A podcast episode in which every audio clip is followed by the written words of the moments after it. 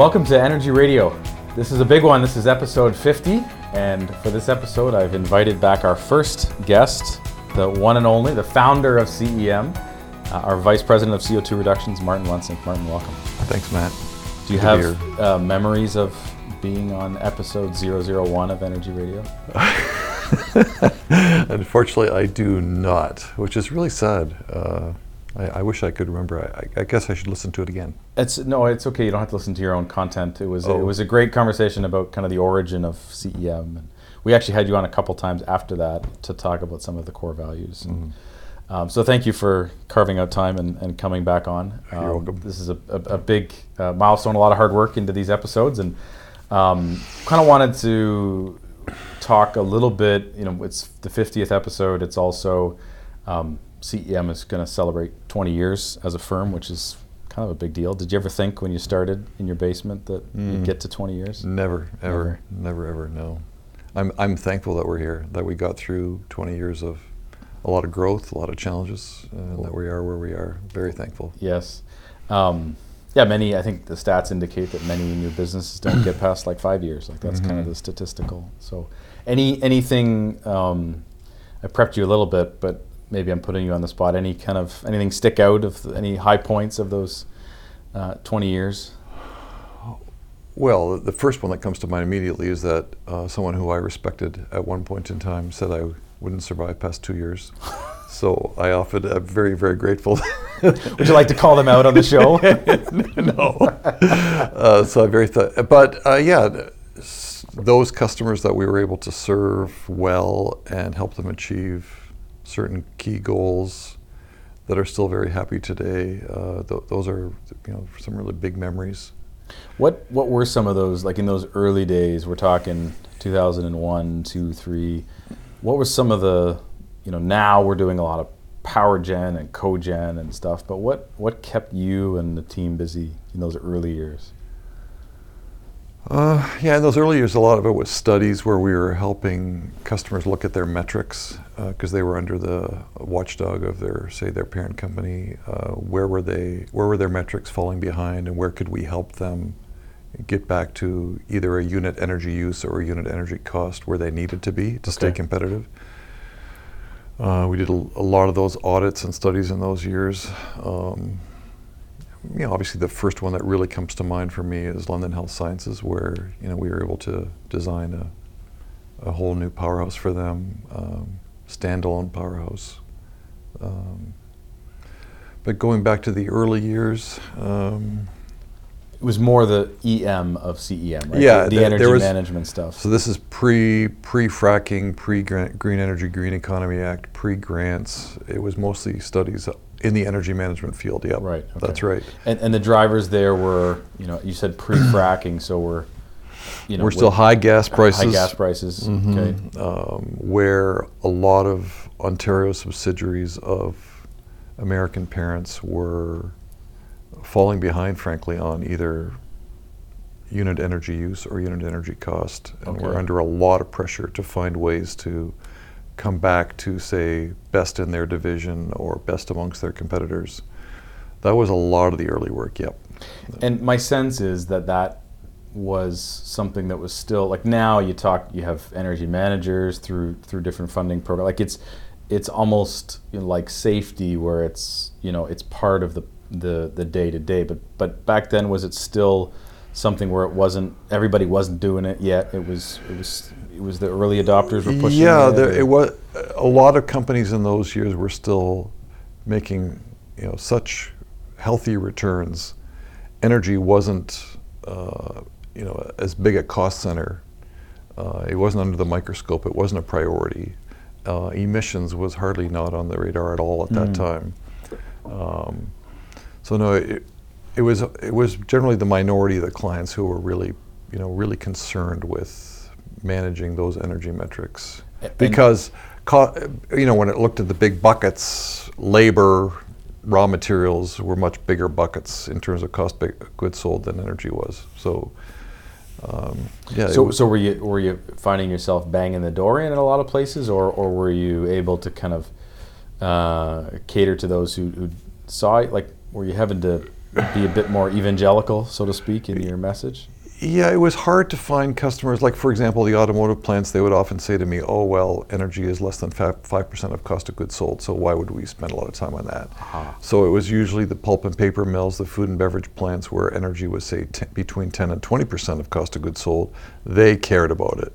Um, but yeah, it was hard to find customers who were under the pre- under pressure to do something about energy cost or energy use. Right, right. Um, a- And, you know, a lot of the big energy intensive businesses here in Niagara that are no longer here, one of the contributing factors was that their energy use was just simply too high. Hmm. Um, Interesting.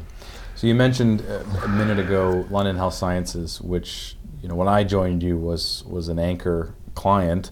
Um, talk to us a bit about you know how do you get in there, and then you know I think that powerhouse story is cool because it it has ties back into your pre-CEM days, and then that was a, a big project for all of us here. And talk to us a bit about that. That's kind of an era to itself in the 20 years of CEM, I think.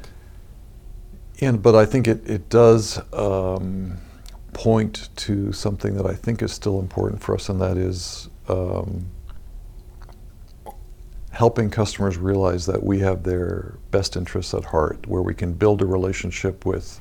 We become an extension of them. They realize that we're utterly sincere about helping them uh, stay out of trouble, achieve their goals.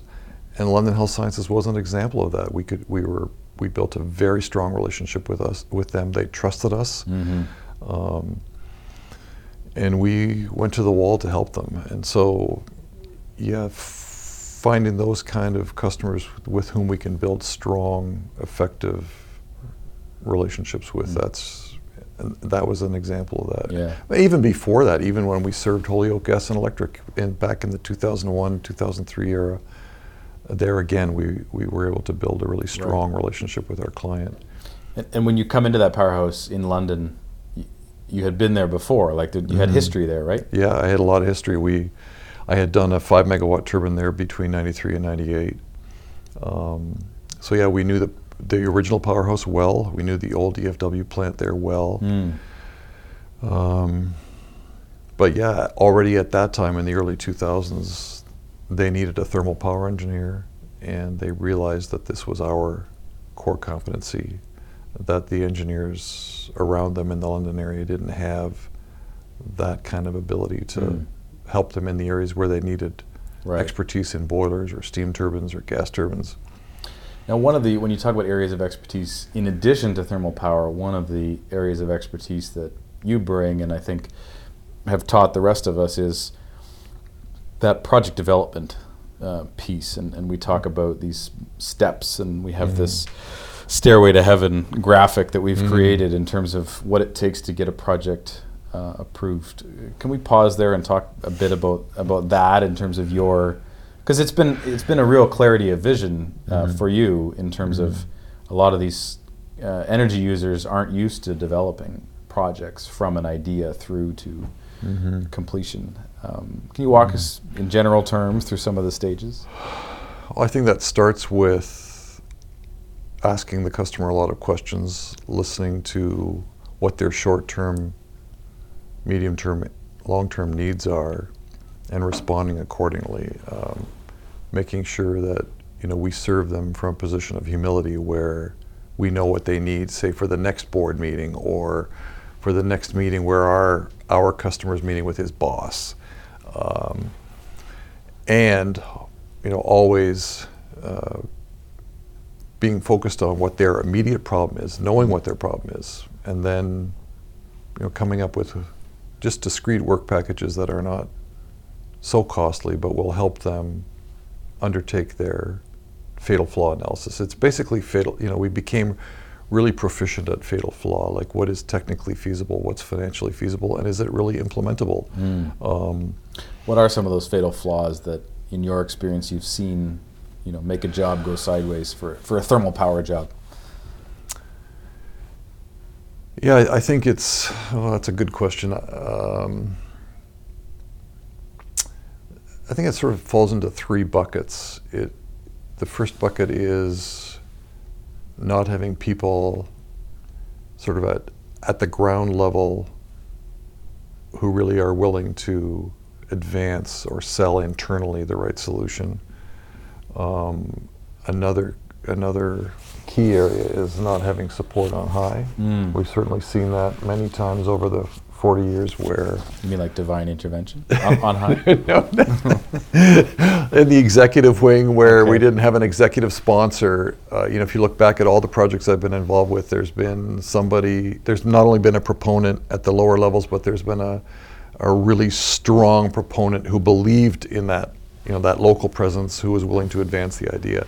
And then, and then the other area is really, uh, you know, those forces outside the energy user that maybe we didn't understand well enough that you know can make a project go sideways um, where we didn't do it we didn't pay enough attention to certain key organizations outside the customer who who could have a direct effect on the project. Yeah, yeah. Um, that that that champion at the corporate level like uh, we're working on a job right now where it's a no-brainer that they should be doing it and the folks at the local level understand but nobody's captured the vision at the higher level and it's, the project's not going anywhere And I think too often I've been naive where I thought I believed so strongly in the ability of the local person, and I should have spent an equal or even greater amount of time at the corporate level.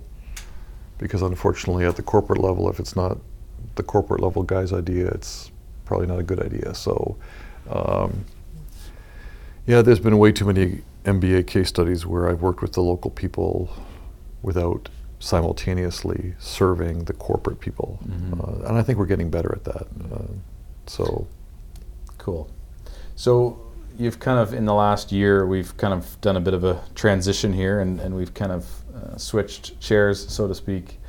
Um, you know, now that you're in your, your new role, what, what are not not we're going to talk about the role in a minute, but Mhm. you know, what are some things that you're kind of um, that are that are different for you now in, in your in your new role in terms of not no longer being the principal in charge? Uh, Do you Mhm. miss it? Do you?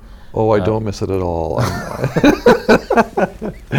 I'm so happy because I'm doing what I just love to do, which I did back in the early 2000s, which I've done for most of the 20 years before that, which is just focus only on the customer. Uh, I don't have any distractions with any. I can just focus on what does the customer need this week? What do they need next week? What's the best possible deliverable I can produce for them so Mm. that they look really good at that meeting? Uh, but no, I'm I'm having the time of my life because I'm just doing what I love to do, which is help customers look good, help you know help them aspire to their goals, um, help keep a plant competitive, uh, help a, an organization meet their metrics. So no, I I, I shouldn't say that I that I don't miss the the challenges of organizational life And at all- making, making payroll every two weeks. and Yeah, I don't know. deal- I- dealing with, uh, yeah. Well, let's so let's talk about the new role, um, vice president of CO two reductions. Mm. Love the love the title. I'm excited about you know what's going to come out of it. Um, what what what do you see as the role? Like what know? Uh, that's a very good question. I think the the role is to get uh, in front of the right customers early on and help them choose the right pathway in discrete steps that will help them achieve their CO2 reduction targets. Hmm. Um, trying to convince them that they should work with us to build that carbon roadmap and that they can trust us to come up with the right technologies Hmm. in the right stages. Um, you know, unfortunately, there's customers that are so either in panic mode or zealous mode. Hmm. They're jumping into certain uh, solutions that now they're realizing was premature or Hmm. not properly thought out. Um, but yeah, it's being really, really careful about which technologies we put in front of customers. Hmm. Um, because there's a lot of technology from the Pacific Rim and, and from Europe to transfer to Canada and to the States. Um, and it's making sure that we advise them, you know, very well um, on the best technologies to help them achieve those CO2 reduction goals.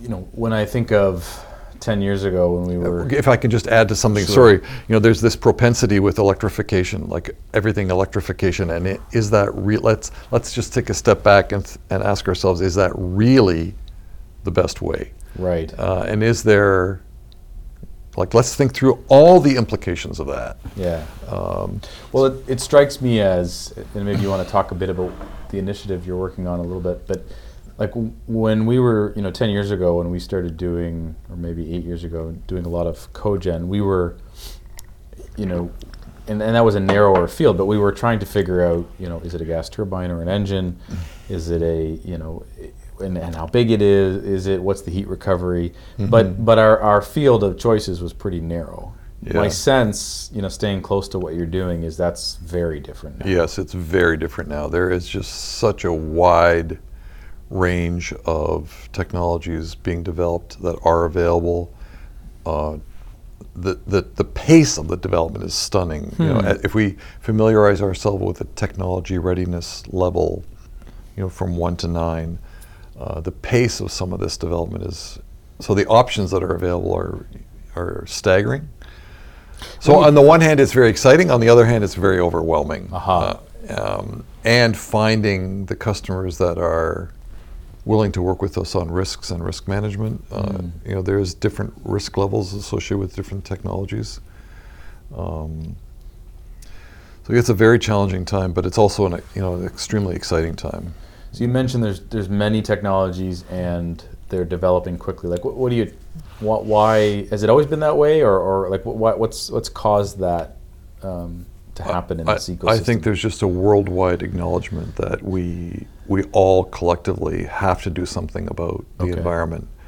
Um, and unlike the EU, unlike the Pacific Rim, we're, we're in a bit of, bit of a challenging situation here in Canada. You know, we we have a very lofty goal of being 30% below 2005 levels by 2030. Okay. And as of yesterday, we are only 1% Really? below Whoa. um, that Canada came out and announced that. Like we have a, a lot to do between now and 2030 if we're going to meet our Paris uh, Accord objective. Right. Um, there's a lot of talk about money being made available. Uh, we're not seeing it flow very well yet. So let's let's talk, let's let's pause. I'm gonna I'm gonna wade into some potentially dangerous territory. we're we're recording this before the federal budget is going to get launched, but I think it'll probably release after. So we'll uh, we'll rewind the tape and see uh, see how right you were. But you know, I know you have your own feelings on our current uh, federal government. Uh, I'll leave that there. Um, but what's what's your if if you were prime minister for a day, if you were in that chair, or you were the or you were the you know minister of environment, like this is your opportunity to kind of wax philosophically, or you know if you had the magic wand, like what, how would you drive us forward towards those goals? I would make the program delivery uh, more efficient and clearer. You know, if you think back to how over the years since the 80s, like since 1986 when I got my first $100,000 grant for a customer, like the, the Ontario Ministry of Energy in those years, the province of Ontario in general, even the IESO programs, they're clear. Right. They're, they're predictable. Okay. Um, I hate to say it, but anything with the federal government is is it's it's unbelievably onerous to apply.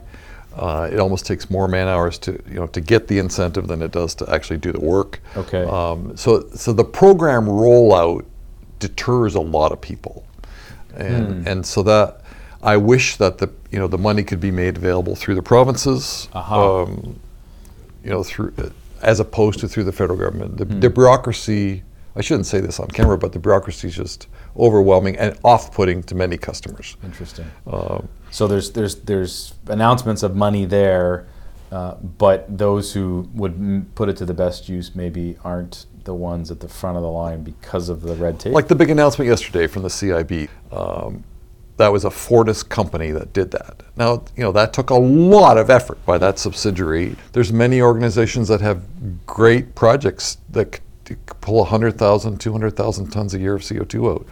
But can they put in the amount of effort that it takes? So the, I, you know, I think the, the money that's being set aside is, they're sending the right signals there. Right. But that but the actual rollout, uh, because many of these CO2 reduction projects require, you know, pretty close to 50%, somewhere between 20 and 50% incentives Aha. To, to, to make them pencil to, out. to make them pencil out. Uh, many companies are willing to put in 50%. Okay. Um, if the gov- government's that serious about reading, reaching our 2030 target of 30% below 2005 levels, we, we have work to do. Um, So you know the government often gets in trouble because they, they they pick winners sometimes, right? In Mhm. terms of technology, what, how would you kind of handle if you had the, the, the checkbook?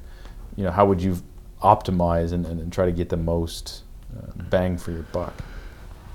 I think it's a, a combination of uh, capital cost efficiency in terms of you know a, a reasonable number of dollars per ton of CO2 removed, something that's that's comparable to what the government is charging for carbon. So if as they go from thirty dollars a ton to one hundred seventy dollars a ton, does the capital cost is it in the same ballpark Mm. as what the carbon charge is?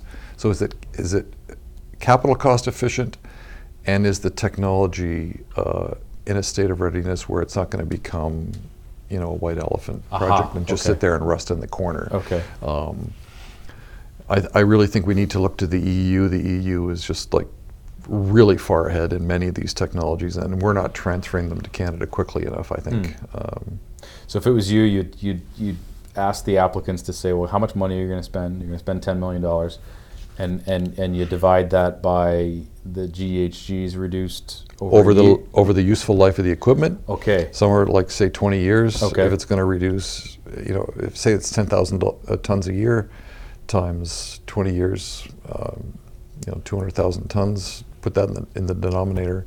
You know, if that if it comes out to say 20, 30, 50 dollars per ton of CO2 removed, Right. it's a it's a capital efficient project. Okay. And, and it needs to be material. Like you know, the the large final emitters are in that fifty thousand tons a year range. You know, are we are we helping the big emitters, I see. I Uh, see. or are we going to just go EVs across Canada and, and hardly make a dent? Aha. right? Okay. Okay. We can we can electrify all the cars, right. but as the president and CEO of Hydro One recently said, like they've got lots of capacity for EVs. Mm. It, it's it's not you know the amount of tons reduced. It, it's important, but our customers could contribute a lot more to the Paris Right. Accord commitment by 2030. One of the phrases that I'm seeing a lot, and I we haven't talked about this, so I hope we're okay here. But this Mark Carney's in a little bit of hot water uh, with with his new uh, company around uh, avoided emissions. Have you been following this story where there's this there's a difference between on the accounting side of avoided emissions, like you- you're you're avoiding future emissions as opposed to reducing emissions that you're making today. Have you been following that whole narrative? Mm, no, I'm more in, I'm more following the customers who are accountable for so many tons now, Right. and then they apply $170 a ton, Yep. And they're saying, "Oh shit, that's way too much money." Right. So I'm we're focused on those customers who are going to see the direct financial impact Right. five years from now, say. Gotcha. Gotcha. And they're also worried that if Trudeau calls a snap election, wins a majority, raises it above $170 a ton, Whoa. which is widely forecast now Really? with his majority government. So we're focused on those customers who are like a little bit in panic mode. Um, Hmm.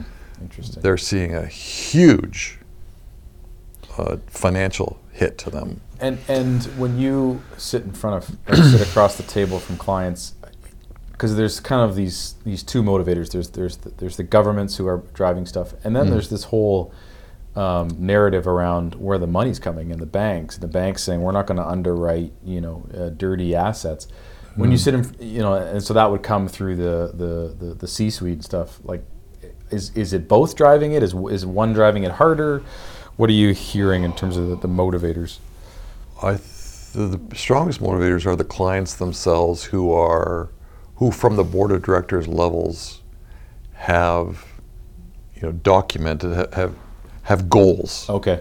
They're and they're very clear about those goals and they're serious about those goals.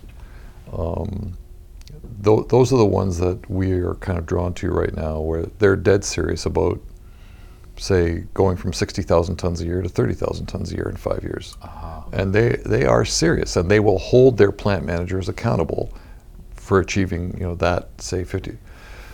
Uh, so no, it's more, it's more the, it's coming from the, Hmm. at, from the corporate level. Okay, okay. Yeah. but pretty soon, the way we're going, it'll be showing up on their bills, right? In It will be showing up on their bills, and they're uh, because it, our government, unlike some, are sending out clear signals about carbon cost. That's a that's a good thing that Trudeau has done. Okay. Um, so people they're going to respond accordingly. Yeah. yeah. Um, So as of two weeks ago, we are at forty dollars a ton in Canada as Yeah. the floor price. mhm. We're going to one seventy. Let's let's get into some of the technology now. Like what what are some of the technologies making sense at 40, 50 bucks a ton? We'll start there and then we'll move up from there. Well, the, yeah, the the two that come to mind immediately are the ones where we have real core competency, which is the biomass and the biogas. Um, they, they they pencil out right now at that Hmm. at that kind of the the hydrogen technologies, whether it's green hydrogen or blue hydrogen. Um, CCUS, carbon capture, utilization, and storage, don't pencil out yet at, at that. They they're closer to the, say the hundred dollars a ton. So let's unpack those each one by one, and let's- let's get a time check on the uh, hydrogen first hydrogen reference. We always play a little game. How, how long into the podcast before we hear hydrogen for, for the first time? So I got a text. A little shout out to uh, one of our listeners, uh, Peter Ferrado of Holler Mechanical in Windsor. He helped us build Oh. that plant. He texted me the other day and he said, uh, "I hit something with a dead cat." and it was an obscure reference and then i realized often i'll say on the podcast you can't swing a dead cat without hitting somebody who's talking about hydrogen so it was his cryptic way as a listener of telling me that he had talked hydrogen in his uh, comings and goings so that was pretty cool so uh, thanks to peter for continuing to listen but um, let's unpack biogas biomass like maybe not the technology but where would if somebody implements that like and they're in canada or in ontario where do they see that in terms of the savings? Like walk us through where that would benefit them. Are they selling something? Are they reducing costs? Like how does that yeah, work? they're they're either using a solid fuel like biomass or an organic source that they can make biogas out of. And in our in the Ontario setting, unlike the Alberta Saskatchewan setting, um, or other you know jurisdictions that are still burning gas, in on the Ontario setting, that's making that fuel and directly displacing natural gas in boilers mostly, uh, so that they are re- directly reducing their natural gas consumption. In Alberta or Saskatchewan, that's different, where we can also make power and have meaning, meaningful CO2 reduction via displaced power. right okay Um, so in ontario they're displacing natural gas and the, the, the $40 a ton shows up uh, in most cases it shows up on the natural gas bill from enbridge right, case? it does. Okay, yeah, okay. it's a- So they're they're they're investing money. They're buying a different fuel, or they're creating, or they're reusing their waste as as a, to create a, a displacement fuel, and as a result, they're not buying as much fossil natural gas from Enbridge, which has been burdened by the forty dollars a ton. absolutely. Yeah. Are there are, in Ontario? Are there some sites that that are paying that forty dollars a ton through other means? If you're above a certain level, or is everybody paying for it through their gas? Well, there's a few customers that are registered with the federal government through the output-based pricing system. They're not paying the full 40 bucks there. They are getting some acknowledgement for their high-efficiency CHP. okay. We have a few customers in that in that category. Not many customers know about Okay. OBPS, output-based pricing system. We're trying to help some customers right now get enrolled in that. Okay. Um, and it's a it's a voluntary program where if you're If you meet Better- the federal criteria, if you're Okay. yeah, if you're better than the, um, you, you can get almost a fifty percent saving on on your. Okay. But that that will go down over time. right. Okay. Um, Interesting. And then, and then you, you talked about some hydrogen technologies. Um, what's your, you know, what what's driving like that? That's is that at hundred bucks a ton? Like, you know, what's what's talk us through the ecosystem there? Yeah, so the challenge there is to find cost-effective low cost or green electricity to make the hydrogen with right now. Like so the, the the technology that's most readily available is electrolyzers. Okay. But they're very power intensive. They can't bear the power cost in Ontario, for example. So we have to find cheap power or so we have for example we have some some customers who have underutilized cogen assets. Mm. Uh, they could make a megawatt more. Well, we can make a lot of hydrogen with a megawatt more, Hmm. v- very cost effectively. So it's f- it's finding those customers who can either you know get some green power pretty cheap or make some of their own power very cheap. Um, so we're looking for those early adopters who can make hydrogen on site and use that hydrogen directly in an industrial process Right. or in their prime mover Right. for that matter Okay. uh, to uh, reduce their natural gas consumption. Hmm. If we can either buy or make power in that uh, three cent range, Yes. we can we can start to pencil out hydrogen once we go to say sixty or seventy dollars a ton Hmm. uh, for for carbon Really? cost. Yeah. Wow. Yeah. Really? Yeah, Wow. but that presumes we're going to take that cheap, low-cost power, make hydrogen, and use it directly in a process, I see. like in a boiler, Right. Okay. in a burner. right. So the fun part right now is working with some of the bo- burner OEMs Mm. who who have hydrogen burners already ready to go, Right. uh, where we can swap a duct burner, say in an HRSG, or swap a burner in a boiler and burn the hydrogen right there. Mm. Um, so it makes it relatively capital cost efficient. We're only talking about the electrolyzer and the hydrogen storage. That's the beauty of hydrogen is it stores so well. Uh, Right. so Okay. um, What are some technologies beyond hydrogen that you're, you know, that are maybe not as far down the technology readiness level um, that you're ex- that you're excited about, and you know, Yeah, you, you were you were pursuing biogas before it was cool. You know, what are the other things that you're looking at before they're cool? Yeah, the one that I'm most enamored with right now uh, is CCUS. Even our own federal environment minister, Seamus O'Regan, always talks about net zero. Hmm. I think the Trudeau government is very sensitive to the Alberta Saskatchewan problem and all the natural gas infrastructure. Natural gas is going to be part of the solution. We're not going to electrify the whole country. Right. But to burn the natural gas and then capture that CO2 and use it somewhere, I think that's the most exciting area. Hmm. Um, the IEA is doing a ton of work in that area. Hmm. I'm, I'm easily the most excited about CCUS. Really? Yeah. So, what are some of the end use? Like, we capture that CO two. What are we, what are we doing with it? Are we Yeah, putting right. it in pop? Are we, you know, Right now, soda for our listeners from Michigan? right now, we're, unfortunately, we're injecting it deep into the ground. We're Okay. sequestering the CO2. Okay. Um, we have a we have a technology provider in Alberta who's actually making soap with it. Really? That's at the small end. Okay. Um, but finding uses for the carbon, that's that's a, the CO2 is a, is a big finding uses for the CO2. Pardon me, is the big challenge. Okay. But also capturing it. Right. Uh, Where is where is that technology at? Is it, It's work at the big scale, not the small at- scale? yeah, I think the only commercially available stuff is is very large. Okay. So if you're at a million tons a year, you're a cement plant. Uh, then there's commercially proven, very capital intensive Hmm. um, you know, our interest is in those customers between, say, 50,000 and 200,000 tons of CO2 a year. Um, there is work being done for CCUS at Hmm. that level. Okay. So my main my main area of excitement is tracking that those that, that research in the, in Europe primarily, but also in the Pacific Rim. Okay. There's a lot of R and D happening in that sort of mid market, where, where our sandbox. Okay. Um, Hmm. I'd see if that would be that would be the area that I would be most interested in. I would say. You, you, you unsolicited, you brought up electrification twice now. Uh, wi- well, clearly, con- clearly neither time as a fan. well, uh, yeah, I'm not. I'm not a fan of electrifying everything. No, no. I I've been warned about this. I think that's an overly simplistic approach. So just like why did wind and solar get so much attention in Right. Canada? It was easy to understand. Biomass, biogas, harder to understand.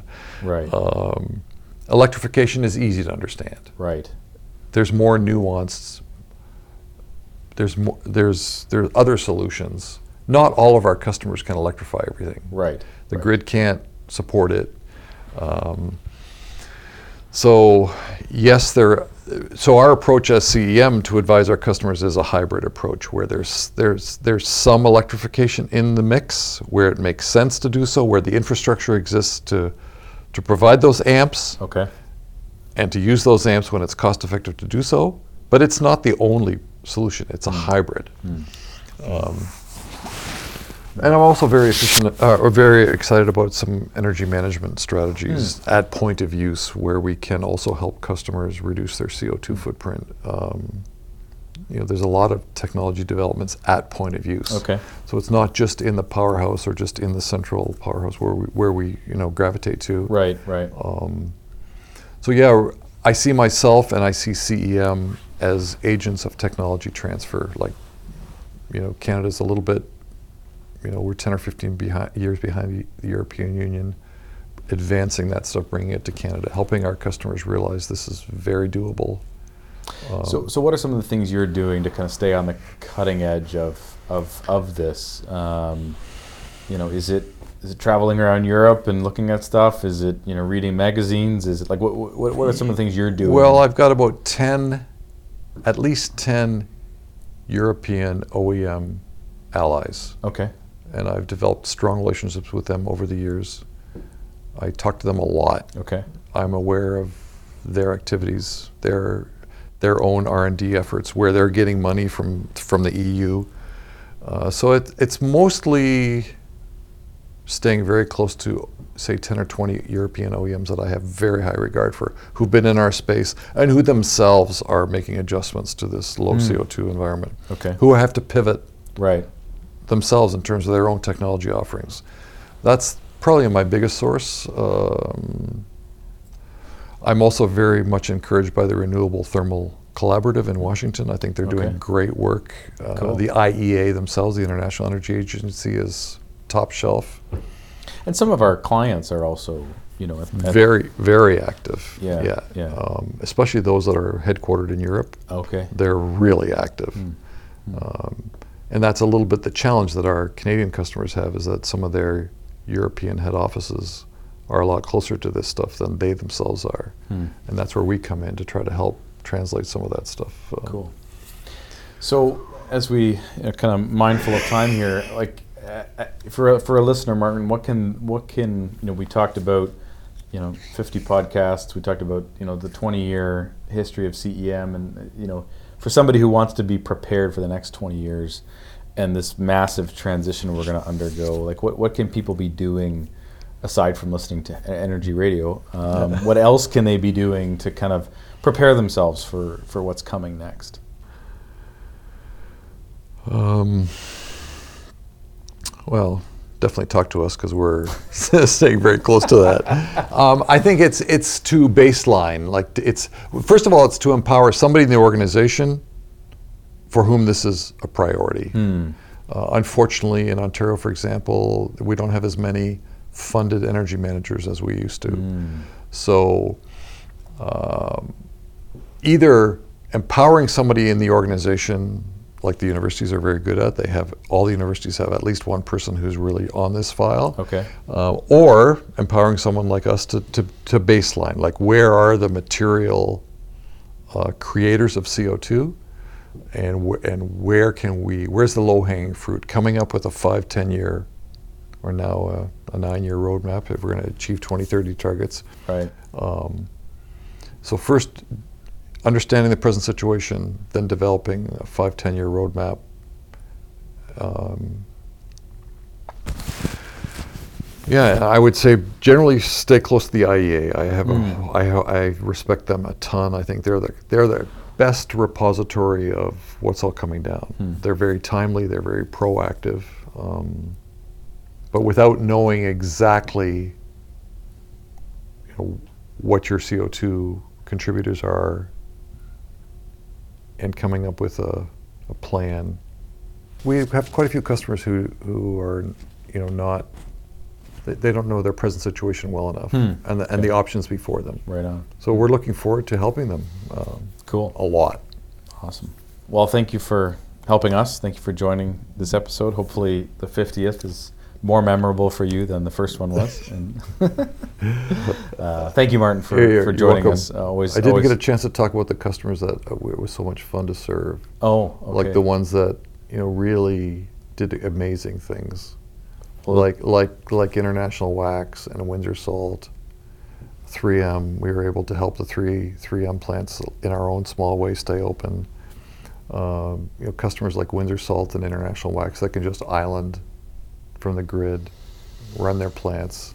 Those are the things that give me jollies, right? Like that's just like yes. Yeah. Um, Well, we had, Anyway. uh, I don't know where it's going to fall in the queue, but we had Sunnybrook on, uh, two guys from Sunnybrook, and to listen to them talk about, you know, this guy who's who was ex Gerdau, uh, Mhm. electrical engineer, coming to Sunnybrook and, and seeing, you know, some of the exciting opportunities for voltage stability and power Mhm. quality with his eight Mhm. megawatt machine. Mhm. Uh, some pretty exciting stuff there. And you look at, you know, you were very involved in Labatt's London. You know, Mhm. that plant is probably only here today Mhm. because they they Mhm. saw vision and, and, and made it happen Mhm. 30 years ago, right? Yeah. So, the whole resiliency thing is just so exciting. Anyway, we're we're done. cool. Well, thank you, Martin. Uh, it's always a pleasure. Um, we uh, really really appreciate your your vision and your uh, uh, desire to take a stance on things and, and, and see the future. So, thank you to our listeners. This is episode 50, uh, big milestone. So, thank you to everybody who listens. And uh, as always, give us lots of feedback.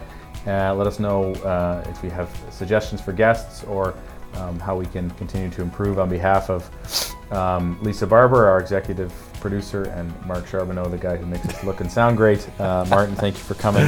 Uh, thank you to our listeners. Uh, until next time, uh, stay safe and have fun.